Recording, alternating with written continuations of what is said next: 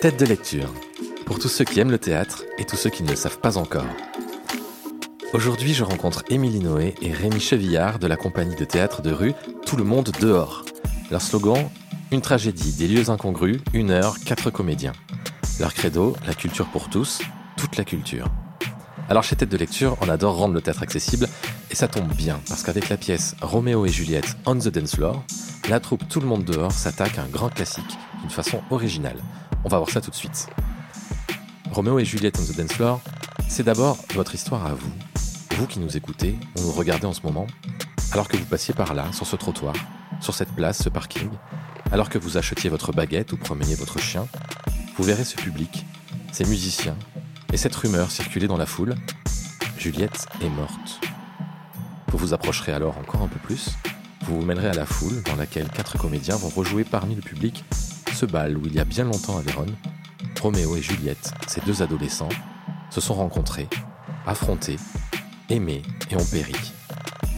Mais plus vous regarderez et plus vous vous demanderez, était-ce vraiment il y a si longtemps? Était-ce vraiment ces ados? Était-ce vraiment Roméo et Juliette?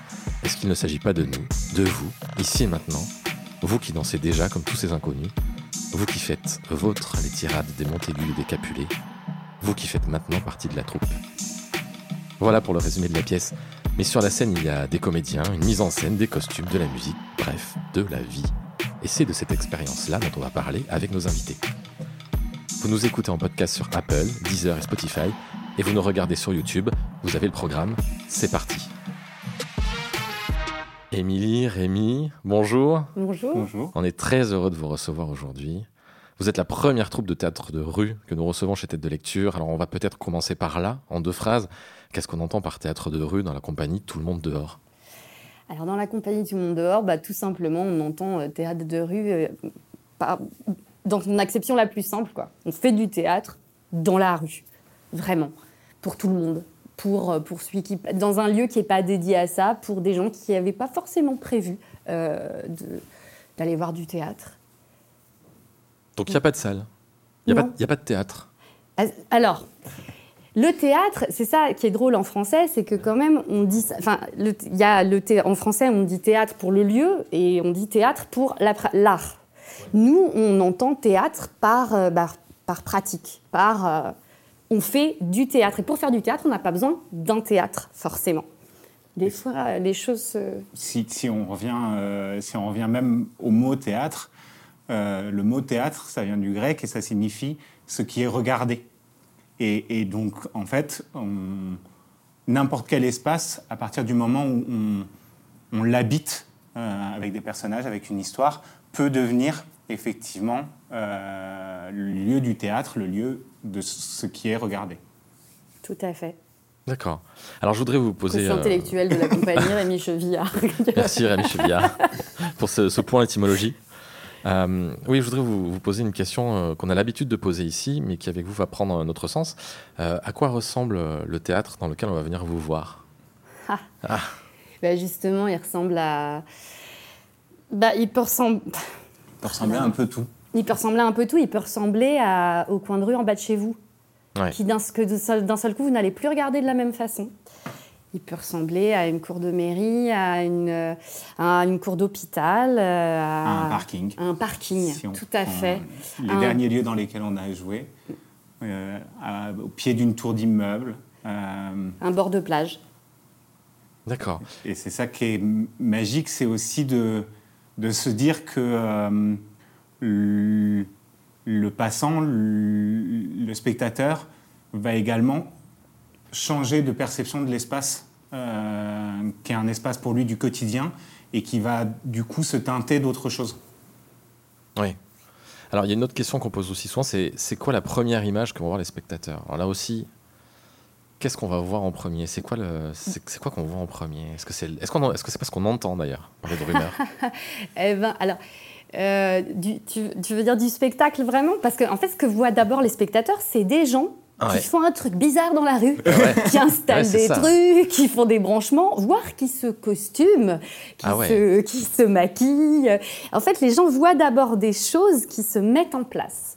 Donc, euh, souvent, il y a déjà, on est déjà intrigué euh, avant même que le spectacle ait commencé. On n'a pas de coulisses hein, en théâtre de rue, enfin rarement. Des fois on en a, ça dépend des configurations, mais euh, c'est assez drôle ça.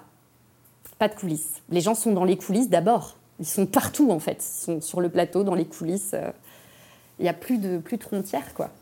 Et effectivement, du coup, enfin, on, construit euh, l'image et donc les spectateurs peuvent assister à toute la construction. Et en l'occurrence, sur, sur Roméo et Juliette, on installe quand même l'idée d'un bal populaire. Donc on, installe une, structure avec des guirlandes, euh, des guirlandes lumineuses, on installe une petite scène pour accueillir la musique. Et, tout ça, c'est déjà euh, quelque part accessible au public. Euh, en tout cas dans l'idée. Dans voilà, les gens peuvent déjà être là et, nous voir en train de, effectivement de, tout installer avant d'y assister.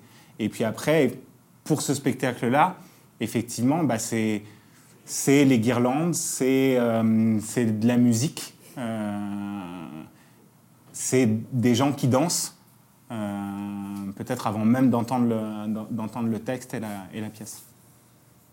Alors, parlant de Roméo et Juliette, déjà, je me suis dit que tout le monde ne connaissait pas l'histoire Roméo et Juliette de, de, départ, avant de parler de ce que vous en avez fait. Donc, est-ce que vous pourriez nous, nous résumer en quelques mots de quoi il s'agit? Et puis après, peut-être nous dire le dispositif que vous avez euh, mis en place pour votre adaptation. Tu vas-y. Eh ben, alors Roméo et Juliette, c'est c'est l'histoire donc de, deux jeunes personnes de, 13-14 ans, Roméo et Juliette, qui viennent de deux familles qui, qui se haïssent euh, et qui se haïssent au sens même le plus fort du terme, puisque c'est régulièrement des rixes, des affrontements dans la rue entre, euh, entre ces deux bandes. Et au milieu de ces deux familles, il naît un amour improbable entre les, deux jeunes protagonistes et qui vont essayer de, de, vivre leur amour malgré les haines familiales. Et, euh, et sauf que bah, ils sont rattrapés petit à petit par, euh, par, euh, par ce climat de haine, avec d'abord la, la, mort de deux, euh, de deux de leurs amis, un du côté Capulet et un du côté Montaigu, et puis qui, va, qui va du coup amener des rebondissements, qui va obliger Roméo à fuir, etc. Et puis au moment où ils essayent de se retrouver malgré tout, eh bien, il y a un dénouement tragique, puisque Roméo croit que Juliette est morte, donc il se suicide. Et Juliette, quand elle découvre que son amant s'est suicidé, se suicide à son tour. D'accord. Et alors, comment vous, euh, vous, avez, euh, vous avez adapté cette pièce? Alors, nous, comment on vous êtes emparé de ça? On s'en est emparé en la mettant dans un bal. Ça veut dire que on la joue en dansant avec les gens. Et ce pour, il euh, y, a plein de raisons à ça. La première, c'est bah, déjà Roméo et Juliette se rencontrent dans un bal, donc on s'est dit que c'était plutôt sympa euh, comme, euh, comme lieu de rencontre et, et comme lieu de, scénographie finalement. Et puis on avait envie, ça fait 15 ans que la compagnie existe, et on va vers de plus en plus de participation du public. Et là, c'est même au-delà de la participation, c'est d'incarner. On a besoin de vous. Le théâtre a besoin de son public. Parfois, ça se voit pas trop. Parfois, on se dit, ah bah, moi, je suis assis, il y a une scène. Mais au fond, on a toujours besoin. Sans public, il n'y a pas de théâtre, ça n'existe pas. C'est ce qu'on disait, ce disait tout à l'heure sur la définition même. Et, euh, et c'est vrai que plus on a fait de la rue, plus on a vu des choses, plus on a eu envie de, bah, de l'illustrer, de dire, vous êtes, vous faites partie, vous êtes le spectacle aussi. Et quoi de mieux qu'un bal? L'autre raison, c'est que, effectivement, dans la compagnie, on s'est beaucoup attaqué à des grands textes. Et oui, le théâtre, c'est du texte, mais c'est surtout des émotions, des perceptions. Il y, a, une phrase qu'on cite tout le temps, donc comme ça on va parler pour, passer pour des gros intellos, c'était des gros trucs, euh, qu'on cite beaucoup en, préambule en général des spectacles. Il y a une phrase de Louis Jouvet qui dit Au théâtre, il n'y a rien à comprendre, il y a tout à sentir. Et souvent, euh, on s'est rendu compte que les gens cherchent à comprendre parce qu'il y a des mots, il y a une histoire, donc il faut comprendre. Alors que quand on écoute de la musique, on ne fait pas ça. On perçoit les choses, on s'en fout de pas comprendre vraiment. Et c'est vrai que moi, on a joué du Racine, du Corneille et même Shakespeare, qui paraît comme ça plus accessible parce que c'est pas de l'alexandrin, alors que c'est pas vrai du tout, plus accessible du tout. Euh, je, bah, je, me suis dit, ce serait génial que les gens écoutent ces textes-là en arrêtant de se dire, mais oh là là, j'ai pas compris cette phrase ou j'ai pas compris ce mot, ou juste en ressentant. Et du coup, on s'est dit peut-être qu'en les faisant danser, en mettant de la musique, on va changer leur perception de ce texte-là. Donc c'est pour tout ça qu'on a décidé de mettre Roméo et Juliette dans un bal, pour que les gens soient avec nous, fassent corps avec nous, et pour qu'ils lâchent peut-être un peu une compréhension peut-être un peu trop intellectuelle parfois de, la matière théâtrale finalement. Et puis après, ce, dont on s'est rendu compte euh, en travaillant, c'est que bah, le, bal a sa propre dramaturgie, euh, qui, a, plusieurs situations un peu euh, typiques de bal, et qu'en fait, ces, situations peuvent assez bien coller avec la pièce de Shakespeare. C'est-à-dire qu'au-delà Qu'est-ce que tu appelles la dramaturgie du bal Voilà. Euh, au-delà, au-delà de la rencontre, effectivement, où on a mis une valse et où la danse de couple, et eh ben en fait, il y a, y a, plein d'autres danses. Y y a, on, ramène de la battle euh, avec du hip-hop, on ramène des danses de cercle, on ramène plein d'autres danses qui font, des, qui, qui, qui font une dramaturgie et qui, répondent à des, à des, à des choses dans le, dans le texte de Shakespeare. En fait, on entend par dramaturgie du bal, c'est que dans un bal populaire, qu'est-ce qui, qu'est-ce qui peut se passer? Comment ça marche? Ah. Au début, il y a les gens qui se... Et c'est marrant parce que je reviens à ce qu'on disait tout à l'heure sur l'installation. En fait, pour Roméo et Juliette, c'est pratiquement déjà le spectacle. C'est comme si c'était des employés municipaux qui étaient là pour installer le bal du 14 juillet. Quoi. Il y a vraiment un peu cet, cet esprit-là dans, dans, ce spectacle-là. Et puis ensuite, effectivement, il y a bah, dans les balles, il se passe quoi? Il y a, euh, on se regarde, on ne sait pas si on y va, et puis on finit par y aller. Donc nous, on a mis, c'est un spectacle qui a demandé beaucoup de laboratoire parce que sans les gens, bah, on ne pouvait pas vraiment tester. Mais comment on amène les gens à la danse? Comment ils finissent par se sentir libres? Et donc il y a les danses de couple, comme disait Rémi, puis comment ça se détend, comment on arrive à des danses un petit peu plus vives? On a aussi, euh, du coup, on s'est servi aussi de bah, la bagarre de balle. Il y a aussi les moments euh, où il y, a, des gens qui peuvent se bagarrer. Il y a, euh, on s'est servi des moments qu'on peut voir dans un bal, par exemple. Je, comment ça, ma fille, t'es allée au bal, tu m'avais pas prévenu, je viens te chercher. En fait, la dramaturgie du bal, c'est comment peut évoluer un vrai bal populaire, qu'est-ce qui peut se passer dedans. Et nous, on l'a articulé en, en le faisant résonner avec l'histoire de Roméo et Juliette. On s'est rendu compte que ça marchait très bien. Et puis la fin la fin du bal, comment on se quitte, comment on, comment on finit, euh, quelles histoires se sont passées. Euh, est-ce qu'on est triste Est-ce qu'il y a des gens qui repartent ensemble On s'est vraiment s'est servi de tous ces petits moments clés d'un véritable bal. Euh, et oui, donc nous on a vu la pièce cet été très tôt, très tôt dans la pièce. vous invitez le public à danser. Mm. Et euh, ben, j'avoue que euh, sur le moment, j'étais pas prêt. on m'avait pas prévenu quand je suis venu. Et j'étais pas prêt à venir euh, me déhancher au milieu de la foule, là, comme ça. en plus, je chantais le regard des gens, des amis. Bon.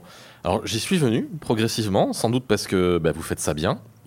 donc, comment on travaille ça, les réticences des gens Le temps d'un spectacle est très court, en fait. Mm. Comment on arrive à les, à les convaincre, à les entraîner, à leur donner envie? Bah, alors, effectivement, comme le disait Émilie, c'est des choses qu'on a énormément cherchées. Euh, et qui sont difficiles à trouver sans public. Donc il y a eu beaucoup de phases de recherche où on, a invité des, gens qu'on connaissait à venir euh, participer finalement à l'élaboration du spectacle. Euh, ce, dont on s'est rendu compte, c'est que ce qui était très important, c'est de donner des règles du jeu. C'est-à-dire, on offre un espace de liberté, mais plus cet espace de liberté au départ est cadré, plus on, va donner euh, finalement des, oui, un cadre, des bordures, et plus les gens vont pouvoir euh, se sentir libres dans, cet espace. Et donc, très tôt, euh, effectivement, on, invite les gens à danser, mais en, leur donnant les pas, en les invitant physiquement à danser avec nous et en se mêlant à eux et en, les décomplexant en disant voilà on n'est pas danseur le but c'est pas de c'est pas de, de, parader et de et, et, de et de faire une, belle chorégraphie. Le but c'est avant tout de partager. C'était vraiment pour nous le, le, le, le maître mot de, de, je crois de, du projet. C'était c'est le bal c'est un endroit de fête et c'est un endroit de partage. Et, euh, et du coup de retrouver ce moment où on danse et en même temps on discute et, euh, cette liberté-là. Et je crois qu'effectivement, dans, la construction, eh ben, les premières danses, c'est vraiment ça. on, vous invite, on partage, on vous guide, etc. Et petit à petit, eh ben, cet espace se crée. Et, ce qui fait que, euh, effectivement, euh, sur la fin du spectacle, il y a même des moments où, on joue avec non, on vous arrête de danser et non, vous avez envie de continuer, parce qu'il y a même, il y a vraiment ah cette scène où oui, c'est vrai, c'est vrai. On, enlève la musique, tout le monde demande à ce que ça reparte, etc. Et, voilà, c'est un peu cette chose-là qu'on arrive à, qu'on essaie de mettre en place. En fait, ouais, il y, a vraiment, euh, c'est ça, c'est on donne les règles un peu dans des règles très très simples, mais juste pour dire aux gens, vous êtes libres de le formaliser vraiment. Et effectivement, il y a eu la recherche du premier morceau. Par quoi on commence Alors ça vraiment, bah en fait tout ne marche pas. Il faut pas un truc trop vif. Il vaut mieux quelque chose où on avec lequel on peut vraiment inviter physiquement quelqu'un à danser. Parce que euh, je crois que dans une des maquettes, on commençait par Let's Dance de Bowie, qui a priori ultra dansant et super. Bah en fait, c'est trop violent. Parce que les gens, quand ils viennent, nous, en fait, je pense qu'au départ, on s'est un peu dit, mais Juliette, c'est un bal. Donc, hop, allez. Euh, mais en fait, ça marche pas comme ça. On peut pas dire aux gens juste, bon, bah, allez-y, les gars, là, il y a une piste, allez, on Bah, c'est ce que tu disais, c'est qu'on n'est on est pas prêt, quoi, au début. Et donc, effectivement, il a fallu... le premier morceau, c'est vraiment ça a été vraiment, euh, voilà, on a vraiment, a vraiment réfléchi à qu'est-ce qui va marcher. Et c'est vrai aussi que en regardant des balles chorégraphiées, des, choses comme ça, on s'est rendu compte que parfois, par exemple le Madison, qui est quand même la danse qu'on voit partout, dès qu'il y a un peu des pas à faire, très simple, les gens se lâchent, ils se disent ah ben c'est bon, je sais ce qu'il faut faire. Des fois, ce qui est angoissant, c'est euh, je sais pas comment bouger mon corps. Et du coup, la petite séquence où Rémi propose des pas, bah, ça déstresse vachement de gens. Et paradoxalement aussi, il y a une autre, il y a une séquence dans laquelle il y a un personnage, je ne spoile pas tout, vous n'avez qu'à venir. Euh, il y a un personnage qui, qui invite les gens, mais de façon un peu plus, c'est plus de l'invitation, c'est même de l'obligation. Et c'est drôle parce qu'au début, on s'est dit jusqu'au bout. Bon, c'est pour faire une, un motif de ronde, donc euh, ça va. Mais jusqu'à quel point on peut forcer les gens? Eh ben, là vraiment, cet été, ce qui était incroyable, c'est qu'il y a des gens au début du spectacle, effectivement on leur parle aussi, on a un petit questionnaire pour les gens, soit en dansant, soit pas en dansant, ça, ça, dédramatise aussi, de parler en dansant, ça dédramatise. Et euh, moi, il y avait des gens que j'ai vus en, début de spectacle dire non mais moi je danse pas. Moi, moi j'aime pas ça, je danse pas. Et après cette séquence-là, après cette séquence, on les a forcés, alors on a dit maintenant tu viens. Euh, ben, il y a des gens qui décollaient plus de la piste. Et ça, c'est assez fascinant, quoi. Et puis, effectivement, la première règle quand même qu'on fixe, c'est vous avez, vous avez le droit de ne pas danser. Et, et, c'est un spectacle qu'on a, qu'on a toujours pensé, enfin, dès le début, euh, avec plusieurs niveaux, euh, effectivement, pour le spectateur. C'est-à-dire que euh, le spectateur peut venir danser et partager des moments avec nous. Le spectateur peut rester sur son premier rang de chaise et, et, et, regarder, attendre, guetter, ou on peut encore être derrière tout ça et, voir finalement le, spectacle comme la représentation du bal. Et, pour nous, c'était vraiment important de, garder ces, différents, ces différentes strates et de dire, ben, quelqu'un qui, qui n'aurait pas du tout envie de danser et pas du tout envie de participer, il, il, pourrait quand même voir un spectacle qui, qui l'intéresserait et, et, et, qui, soit, euh, qui soit un spectacle. Et donc, voilà, l'idée, c'était d'organiser ces différentes, euh, ces différents niveaux de lecture. D'accord. Oui, c'est vrai que aussi euh, il y a l'invitation à danser, mais c'est pas une fin en soi. aussi, vous nous invitez à participer, on a presque du texte, on devient acteur, il y a, plus que la, danse, j'ai l'impression que c'est presque un prétexte à nous, à nous amener au centre de la, de la, de la piste, mais, euh, mais il se passe des choses. Après, vous nous faites vivre ces scènes et on devient acteur aussi. Oui, tout à fait. Mais vraiment, ça, c'est vraiment une volonté qui est de plus en plus présente dans, notre façon de, faire du théâtre. Comme euh, d'ailleurs, comme on peut le voir pour plein d'autres compagnies avec ce qu'on appelle le théâtre immersif, etc. Donc, euh, euh, là, on s'inscrit vraiment dans, cette veine-là. Ce qui est magnifique euh, pour nous dans Roméo et Juliette, c'est qu'en fait, ça nous demande, nous, une, position d'acteur qui, est quand même. Euh, enfin, que moi, j'avais jamais vécu avant. Hein. C'est-à-dire que. En même temps, on, drive, on est quand même les, on est la structure du spectacle, et en même temps, vraiment, on a vu des moments se créer euh, des moments de danse, en l'occurrence des moments de. Enfin, j'ai des exemples précis en tête, je ne sais pas trop si je peux tout dire, mais. Allez, vas-y, balance. Alors, je balance un moment incroyable.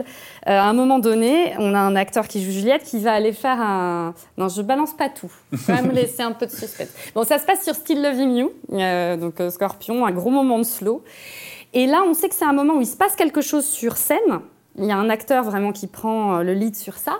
Mais physiquement, on, est sur la, piste de danse avec les gens, on vient de danser. Mais à vrai dire, c'est un moment qu'on peut regarder ou sur lequel on peut danser parce que c'est Still Loving You, pour ceux qui connaissent, le gros slow sur lequel on a tous emballé, enfin bref. Donc, et ben ça, selon le soir, clairement, le public ne réagit pas de la même façon. On a eu des moments. En plus, nous, on avait pensé au départ que les gens allaient d'abord se rasseoir avant de venir au slow. Pas du tout. Alors, il y a des publics qui n'ont pas du tout envie. On envoie Still Loving You, il faut faire un slow. Donc, donc, ils y vont. Et on a eu un soir où le public n'a pas du tout fait ça, où il a fait. Euh, ils, ont sorti ils, ont, sorti des, briquets en 2023, des briquets pour tout seul comme ça, là. concert. Ils se sont mis face à la scène, face aux comédiens comme ça. Et ça, c'est un truc qu'on n'a pas prévu. Et moi, je sais maintenant que sur ce moment-là, en tant que comédienne, moi, je me mets en dehors et je regarde les gens. Je vois, soit s'ils bougent un peu, je me dis, bah, faut lancer le slow.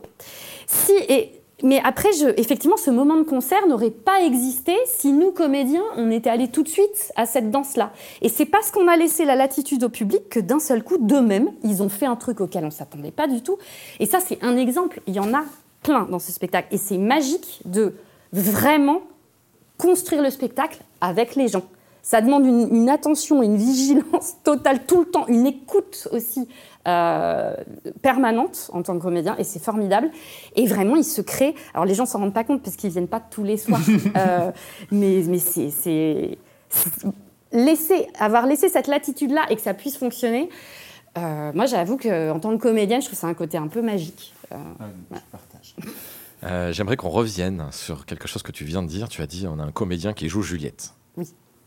Alors, vous êtes quatre comédiens. Euh, il y a plusieurs rôles à jouer, il y en a plus que quatre. Mm. Comment, euh, comment vous, avez fait ce partage des rôles? Euh, ben, Assez rapidement, le, enfin, le propos, très rapidement, ça a été de dire, voilà, Roméo et Juliette, ça peut, ça peut être n'importe qui. le but, c'est pas de coller à l'image du jeune premier et de la jeune première.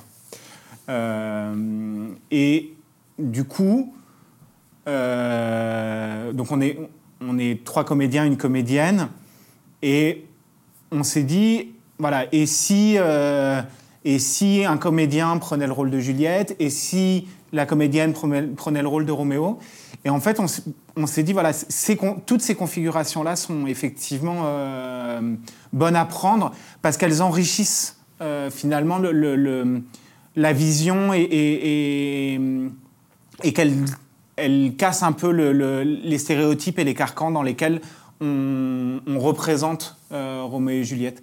Et, du coup, effectivement, euh, bah, ça s'est imposé notamment sur la, sur la scène du balcon, où on a vraiment décidé de, tester toutes les configurations possibles, à savoir Roméo et Juliette sont deux hommes, Roméo et Juliette euh, sont un garçon et une fille dans, dans, leur, euh, dans leur genre respectif. Roméo et Juliette sont un garçon et une fille, mais dans leur genre inversé. Et, euh, et voilà, de dire, aujourd'hui, ça nous semble logique et normal que, que, que, que toutes ces choses-là puissent coexister. Si on avait, il se trouve que la configuration de la compagnie, c'est trois garçons et, et, une fille. Je pense que s'il y avait eu deux filles et deux garçons, euh, on aurait également voilà, eu, des couples euh, homo-féminins, etc. Et euh, l'autre spécificité, c'est que très rapidement, bah, c'est Roméo et Juliette, c'est une histoire d'amour. On, a eu, euh, il y a des bisous, les gens s'embrassent, et on s'est dit, bah, c'est pareil. on est quatre comédiens, ce qui serait, ce qui, il faut que finalement, chacun de nous, euh, toutes les configurations s'embrassent et de ne pas rester sur ah ben non finalement ce sera toujours le fille, la, fille et le garçon qui, euh, qui s'embrassent. Et donc voilà, on a vraiment euh, mélangé. Et une autre spécificité, c'est qu'effectivement dans cette configuration où on danse, où on, va, enfin, on va, on vient, on, joue de la musique, on, s'est très vite aperçu que on ne serait pas dans une incarnation totale, au sens, il n'y aurait pas un Roméo, une Juliette, un Mercutio, un Tybalt, etc. Et, du coup, on joue tous, tous les rôles. Euh, et, euh, et, on joue tous notre propre rôle. On reste euh, Rémi, Émilie, Emmanuel, Pascal, à certains moments où on, redevient nous-mêmes parce que, parce que le bal autorise finalement ce va-et-vient-là. L'idée, c'est, le propos du spectacle, c'est quand même de dire, Roméo et, Juliette, c'est une histoire d'amour. Vous avez tous vécu des histoires d'amour. Elles sont toutes aussi belles que celle-là. Il faut arrêter de, euh, mettre celle-là sur un piédestal. Et dans ce sens-là, il faut que tout le monde puisse s'approprier le spectacle. Quoi de mieux pour se l'approprier que d'avoir le maximum, on ne les a pas toutes malheureusement, mais le maximum de configuration possible de, et d'amour possible.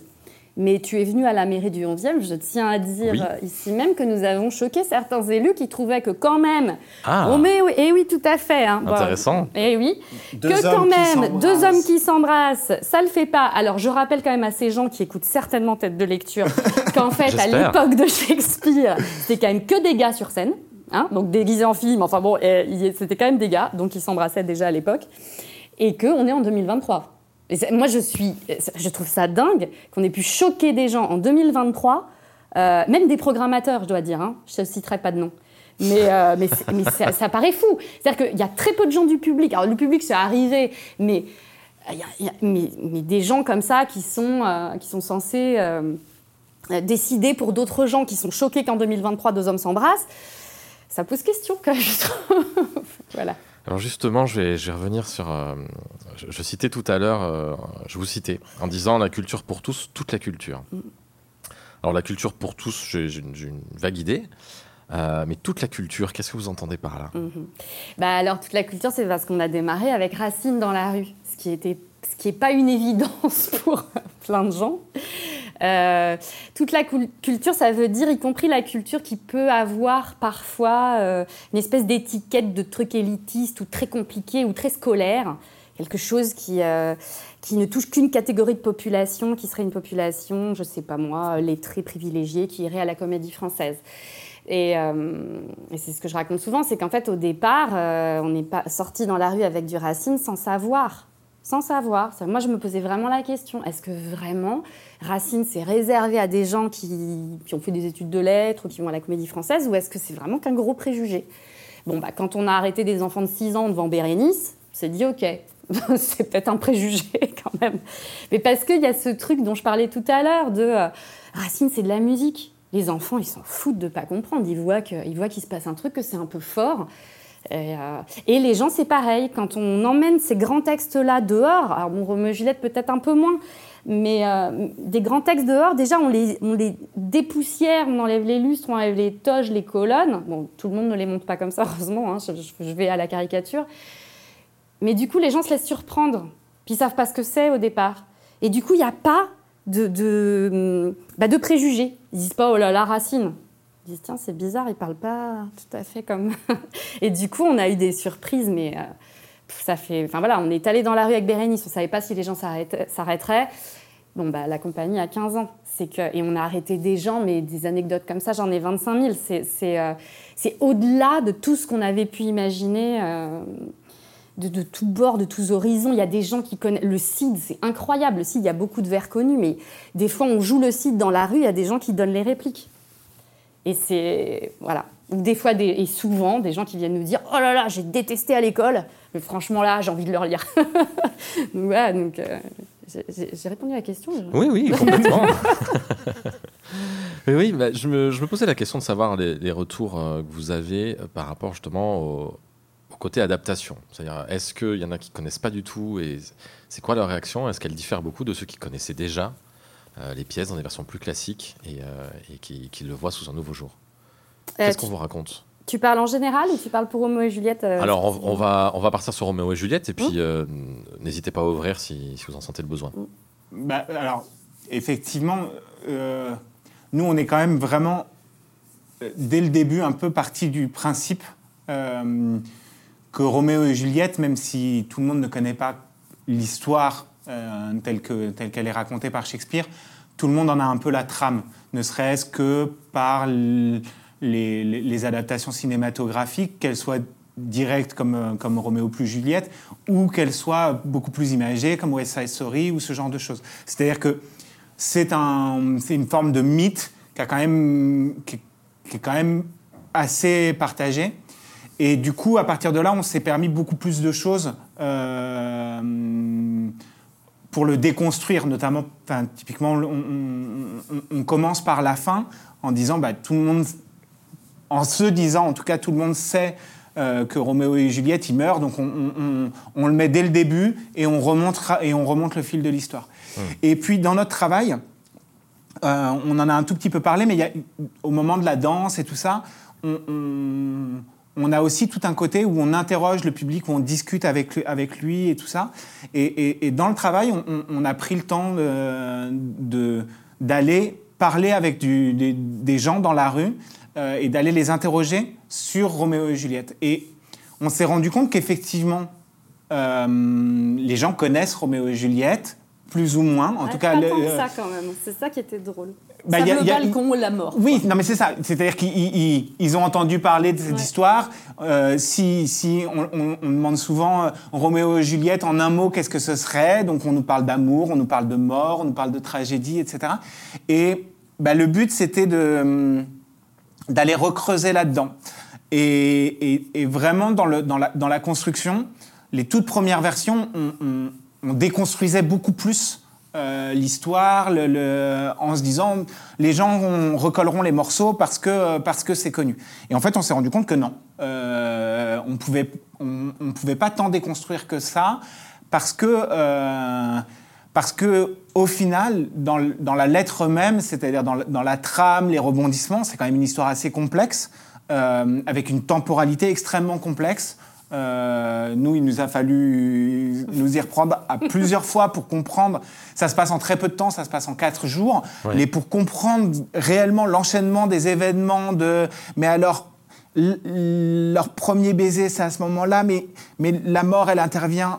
Voilà. Et, donc, bah, on, on, a essayé de, de remettre tout ça, justement, de, de, de baliser énormément le spectacle pour que même si on le joue pas en intégralité, même si on danse entre des morceaux, etc., donc qu'on ait, qu'on ait une écoute qui est forcément plus déconstruite, euh, pour retemporaliser et, rebaliser euh, à chaque fois où on en est, etc. Donc effectivement, on a deux marqueurs temps, la rencontre et la mort, et on, présente à chaque fois le, les, les, les, protagonistes, les personnages qui, euh, qui s'expriment, pour essayer effectivement de d'accompagner le spectateur dans cette, euh, dans, dans, cette démarche.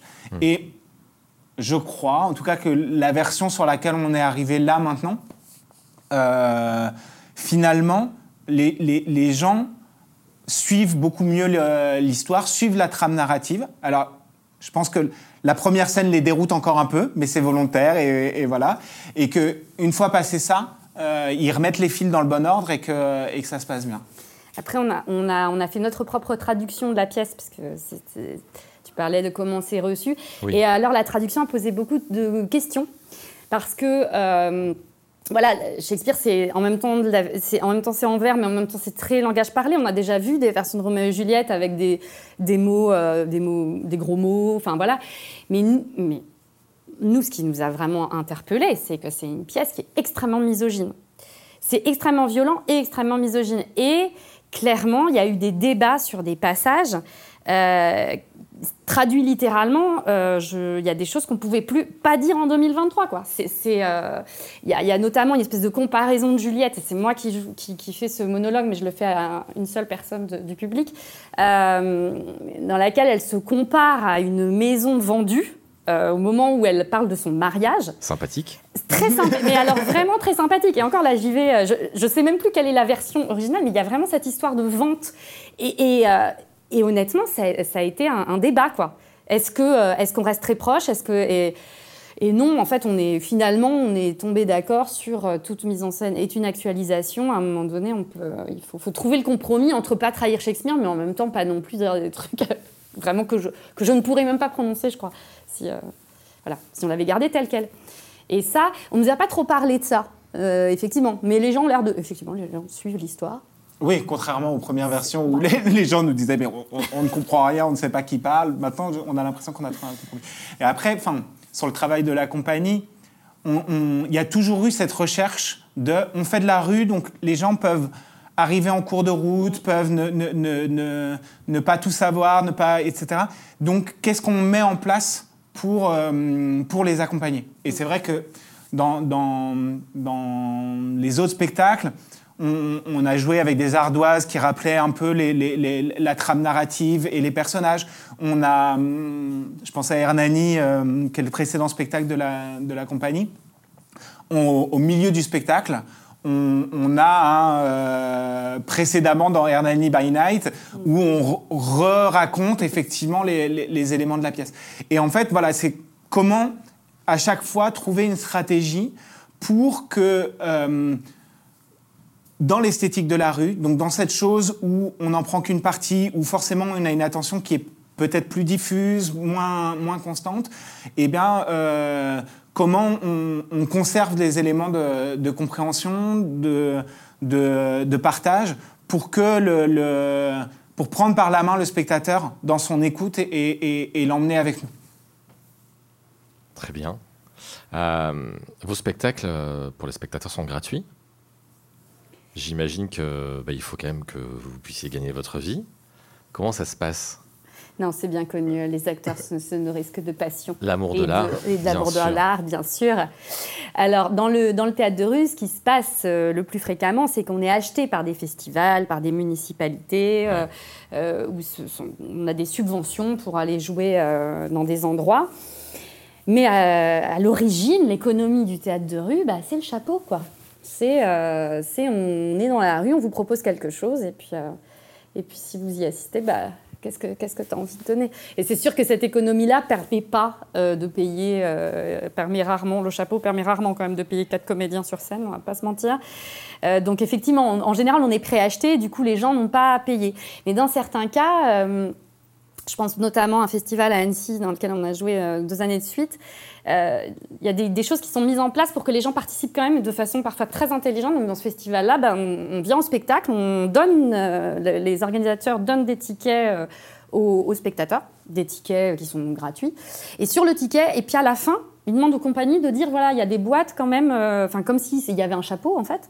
Et sur le ticket, il y a marqué, il y a marqué, bah voilà, si vous donnez euh, 15 euros, voilà à quoi vous participez, 10 euros, 5 euros. euh.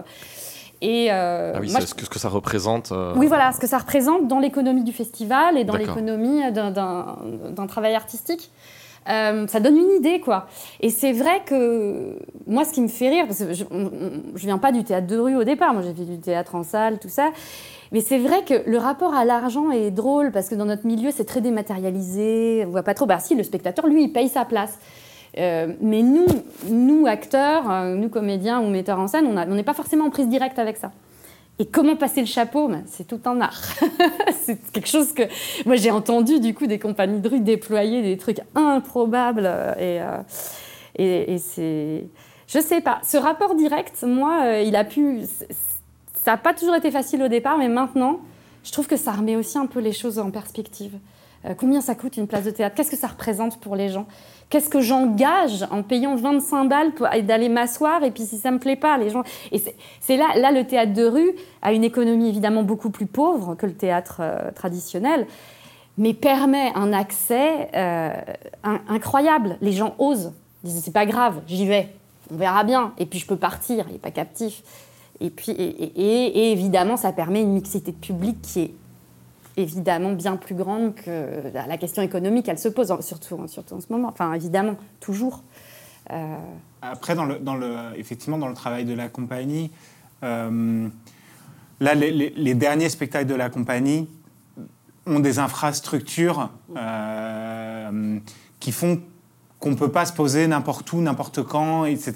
Et c'est pour ça qu'effectivement, la plupart du temps, on- on a besoin d'un programmateur qu'on soit réellement acheté ou que, ou, que ce soit une autre forme de programmation, mais on a besoin d'un support pour effectivement se programmer.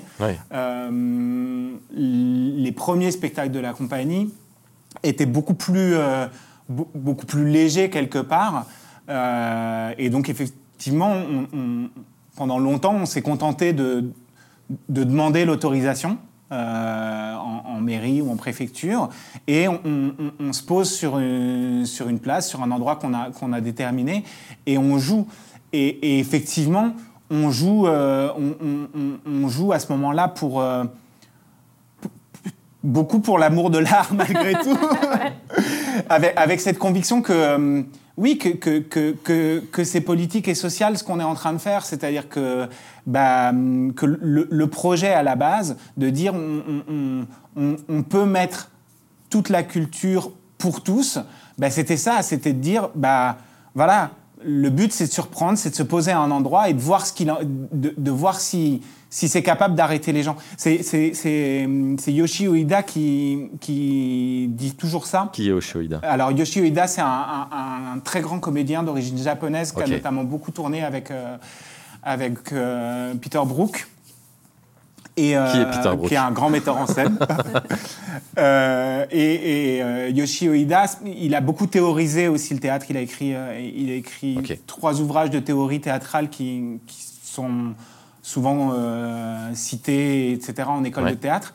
Et il dit, euh, le, il, faut toujours se rappeler que euh, le, le, théâtre a deux versants. Il est à la fois sacré et en même temps, il est, c'est le, le mendiant.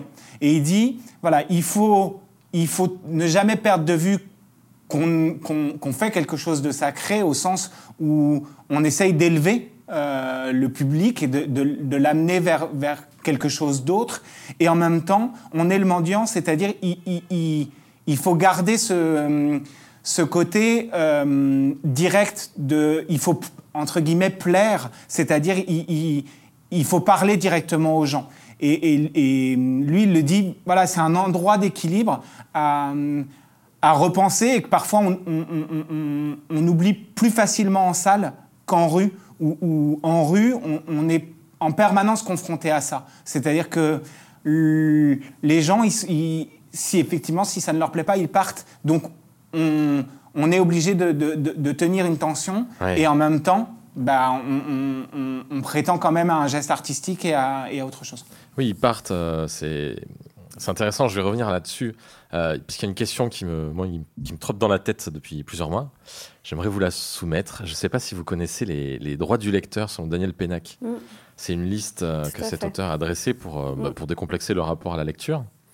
Et on retrouve parmi ces droits le droit de ne pas lire, le droit de sauter des pages, de ne pas finir un livre ou de le relire. Bon, je ne les fais pas tous. Mais euh, bref, on, s'interrogeait sur les droits du spectateur de théâtre. Et on se demandait si le spectateur, par exemple, il avait le droit de partir en plein milieu de la pièce. Tout à et alors, je vous la pose à vous. Vous voyez, pourquoi bah, Évidemment. C'est hyper bon euh, que tu en parles parce que moi, il y a longtemps. En fait, j'ai quand même. C'est marrant, je fais du théâtre de rime, j'ai quand même. Un jour, j'aimerais avoir un lieu pour plein de raisons. Je continuerai toujours à faire du théâtre de rue parce que, parce que fondamentalement, je crois que c'est comme ça qu'on progresse. Avoir un lieu, c'est pour d'autres raisons. Et j'avais commencé à écrire ça, les droits du, spectateur. Et, dedans, j'avais mis ça. J'avais mis non seulement il a le droit de partir, mais je crois qu'en fait, euh, si j'avais un lieu, les portes seraient ouvertes, euh, même pendant les représentations. Il faut que le spectateur ne se sente pas captif pour, que, pour lui rappeler le contrat fondamental du théâtre. C'est que en fait, au théâtre, c'est pas comme au cinéma. Hein. Si on veut la mer, il n'y a pas la mer. Donc il faut que le public, le spectateur, se dise Ok, je sais très bien qu'il n'y a pas la mer, mais d'accord, je vais faire le pacte avec toi que t'as as mis un pauvre drap bleu, c'est la mer. D'accord, j'accepte, c'est la mer. Et ce contrat-là, euh, ben, il faut.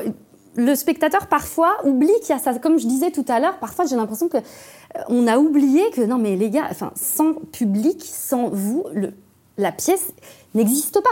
Et la pièce n'est pas la même d'un soir à, l'autre. Alors nous, c'est sûr, ça se voit en plein parce que les gens sont avec nous sur le plateau, mais, mais la vérité, c'est que c'est toujours comme ça. Les changements sont un tout petit peu plus ténus, mais tout ce que vous ressentez, ce que vous riez, ce que vous pleurez, ce que vous vous ennuyez, on, on doit le ressentir sur scène. Et si on ne le ressent pas, c'est que peut-être il y a un problème. Euh, donc dans les droits du spectateur, bien sûr, il y a partir, il y a... Euh, et il y a quoi d'autre? Alors, je suis très partagée sur la question. Moi, j'ai assisté à des représentations euh, durant lesquelles les spectateurs interviennent. Parfois, il y a des gens mmh. qui... Euh, alors nous en rue, c'est arrivé, mais un nombre incalculable de fois, parce que la rue c'est un peu la tribune, c'est-à-dire qu'on ouvre une tribune, alors là, là, là, les gens sont contents. Alors des fois, on a eu, on a eu une demande en mariage en live d'une comédienne sur Andromaque. on, a eu, on a eu quoi? On a eu des, quelqu'un qui a voulu casser la gueule à un comédien aussi, mais ça c'est moins drôle, mais c'est arrivé. Les risques du métier exactement. Alors là, les risques du métier, enfin, quoi que c'est arrivé à Avignon, là, c'était sur une pièce. Donc, c'est du théâtre vivant et on réveille des choses chez les gens parfois. Euh, voilà. Moi, je crois que le spectateur a, le droit de ne pas applaudir, de huer un spectacle à la fin. Euh, je trouve qu'on a le droit. Euh, chose qui se fait assez peu, sauf dans la cour des papes à Avignon, parce que j'ai l'impression que les gens sont à ciel ouvert, ils sont 3000, ils se disent Ouh, là j'ai le droit, mais en salle moins. Et par contre, je suis partagée, oui, ce que je voulais dire tout à l'heure, c'est que je suis partagée sur la question de l'intervention, parce que euh, peut-être ça, on n'a pas le droit, par exemple, de, vraiment intervenir sur un comédien. Euh, même si j'ai vu des trucs dont je me souviens toute ma vie, parce que notamment une fois d'un spectateur qui s'était levé et qui avait dit, euh, c'était pendant la résistible ascension d'Arthur Oui, qui est une pièce de Brecht sur l'ascension d'Hitler. Parce que je sais que tu vas me dire qu'est-ce que c'est. Exactement. J'allais te poser la question. J'espère que c'est à peu très clair. Et donc il y a un spectateur qui et à un moment il y a une scène dans laquelle donc celui qui joue la figure d'Hitler vient demander des conseils à une comédienne pour être meilleure en discours. Et euh, c'était, c'était super, enfin, c'était très, très drôle. Et il y a un spectateur qui s'est levé, qui est passé à côté de la scène et qui a dit Et vous trouvez ça drôle? Et là, les deux acteurs, parce que bon, c'est, voulu pour éclairer tout ça, donc les deux acteurs s'arrêtent, le regardent et le regardent partir. Et donc n'ont plus joué. Et c'est un moment de théâtre, c'est fabuleux. Et en même temps, est-ce que dans mes droits du spectateur, j'irai jusqu'à dire Vous avez le droit d'intervenir Je sais pas c'est un peu too much. C'est Mais les enfants le font très bien, par exemple. C'est ça. J'allais dire, cet été encore, euh, il y a une, petite fille dans, dans, le spectacle. À un moment, donc le père de Juliette vient chercher euh, Juliette au bal pour euh, pour normalement lui l'obliger à se marier, ce qu'elle refuse, et donc il, il la il la désavoue. Et, et au moment où, où, cette scène a lieu, il y a une petite fille qui, qui, qui, s'est pratiquement opposée au comédien qui jouait le père en disant... Euh, Elle a raison. En fait, à ce moment-là, Juliette dit à son père, non, je refuse le... Euh, le père lui dit, ah, tu refuses le mariage. Et la petite fille de 10 ans lui dit, bah, elle a raison. et, donc, et en plus, Emmanuel joue, euh, qui joue euh, Monsieur Capulet à ce moment-là, joue avec elle et dit Qu'est-ce que t'as dit? Et elle répète. Elle dit Bah, elle a raison. Elle a raison. Mais c'est sûr que nous, dans notre forme, alors en plus, là, c'était une intervention magique parce que c'est une intervention qui va avec le spectacle. Euh, nous, dans la rue, bah, si on fait pas, si on prend pas ça en compte, bah, c'est qu'on n'a rien à foutre dans la rue, quoi. Mais du coup, ouais, moi, je suis pour le droit d'intervenir. Euh, dans la limite de, euh, de, ne pas nuire et de ne pas importuner euh, aux autres spectateurs. Ah, oui. C'est-à-dire qu'effectivement, si, si, ce type d'intervention, elle, elle, elle n'est finalement que le, c'est une réaction directe en fait, et, et, et ça fonctionne. C'est-à-dire qu'elle elle, elle, s'inscrit. Le, moi, enfin, le droit de commenter, euh, d'une manière générale, euh, alors plus que de, réagir, le droit de commenter, je, trouve que c'est un, un, un, droit qui s'est complètement perdu euh, dans les salles de théâtre. C'est très très rare maintenant qu'effectivement les spectateurs se sentent le droit de, commenter ou d'intervenir. Et c'était quelque chose qui était monnaie courante dans, dans, le théâtre jusqu'au jusqu'au 19e siècle. On le voit, on le voit très bien dans, dans, Edmond, enfin, chez Edmond Rostand, dans, dans Cyrano, etc. Le, public vient au théâtre, venait au théâtre avant tout pour partager un moment de convivialité et donc euh, intervenait. Je trouve que il y a un juste milieu entre la salle complètement muette et rivée dans son, dans son fauteuil et une, salle qui serait trop bruyante et qui, qui du coup nuirait à l'écoute d'un spectacle. Mais je trouve que ouais, ré- réagir et, commenter, bah, ça peut être très très opportun à, à- plein, à plein d'endroits. En tout cas, dans le, dans le type de- de spectacle qu'on fait. C'est-à-dire qu'effectivement, le choix de la rue, il s'inscrit aussi là-dedans. C'est le, choix de euh, si, si une église se met à sonner euh, ou, ou- ou qu'une ambulance passe, euh, passe euh, par là, et ben on, on réagit avec et on en fait quelque chose et ça et c'est ça qui fait que euh, c'est réellement vivant. Moi, j'ai- Ouais. j'ai j'ai deux, j'ai deux trucs à rajouter pour le droit des spectateurs. Je pense que le spectateur aussi a le droit de s'endormir. Parce que je sais que ça arrive à plein de gens et les gens sont en panique. Genre, je me suis endormie, c'est Oui. horrible. En fait, non. Rassure-toi, spectateur, t'as totalement le droit. Alors, ça arrive moins en rue. hein. Mais en vrai, c'est ce que j'ai dit tout à l'heure, le contrat, il est tellement fort, on est tellement en concentration en tant que spectateur. Oui, des fois, on s'endort. Mais c'est pas grave. Vraiment, c'est pas grave, t'as le droit. Le droit de pas comprendre, ce qu'on disait tout à l'heure. On a le droit de pas comprendre et d'aimer quand même. C'est ça. C'est les gens se disent, ah, j'ai rien compris, donc, euh, donc j'ai rien compris. Donc, donc c'est inaccessible. Non, non, non, non, non. Des fois, on comprend pas. Euh, on se met devant une- un, un tableau de un tableau abstrait, bah, on comprend pas forcément. C'est pas grave. On peut ressentir une émotion quand même. Et un autre droit fondamental pour moi, euh, qui est vraiment oublié, j'ai l'impression, c'est le droit de pas aimer j'ai la sensation des fois que c'était un des objectifs de la compagnie, c'était de rendre la liberté critique aux gens. C'est-à-dire de dire, ouais, c'est Racine, t'as pas aimé à l'école, mais tu sais quoi? Là, je vais te le jouer, et t'as le droit de pas aimer ou d'aimer, mais tu vas voir, c'est accessible par contre. Tu peux vraiment... euh, c'est pour toi, c'est pour tout le monde.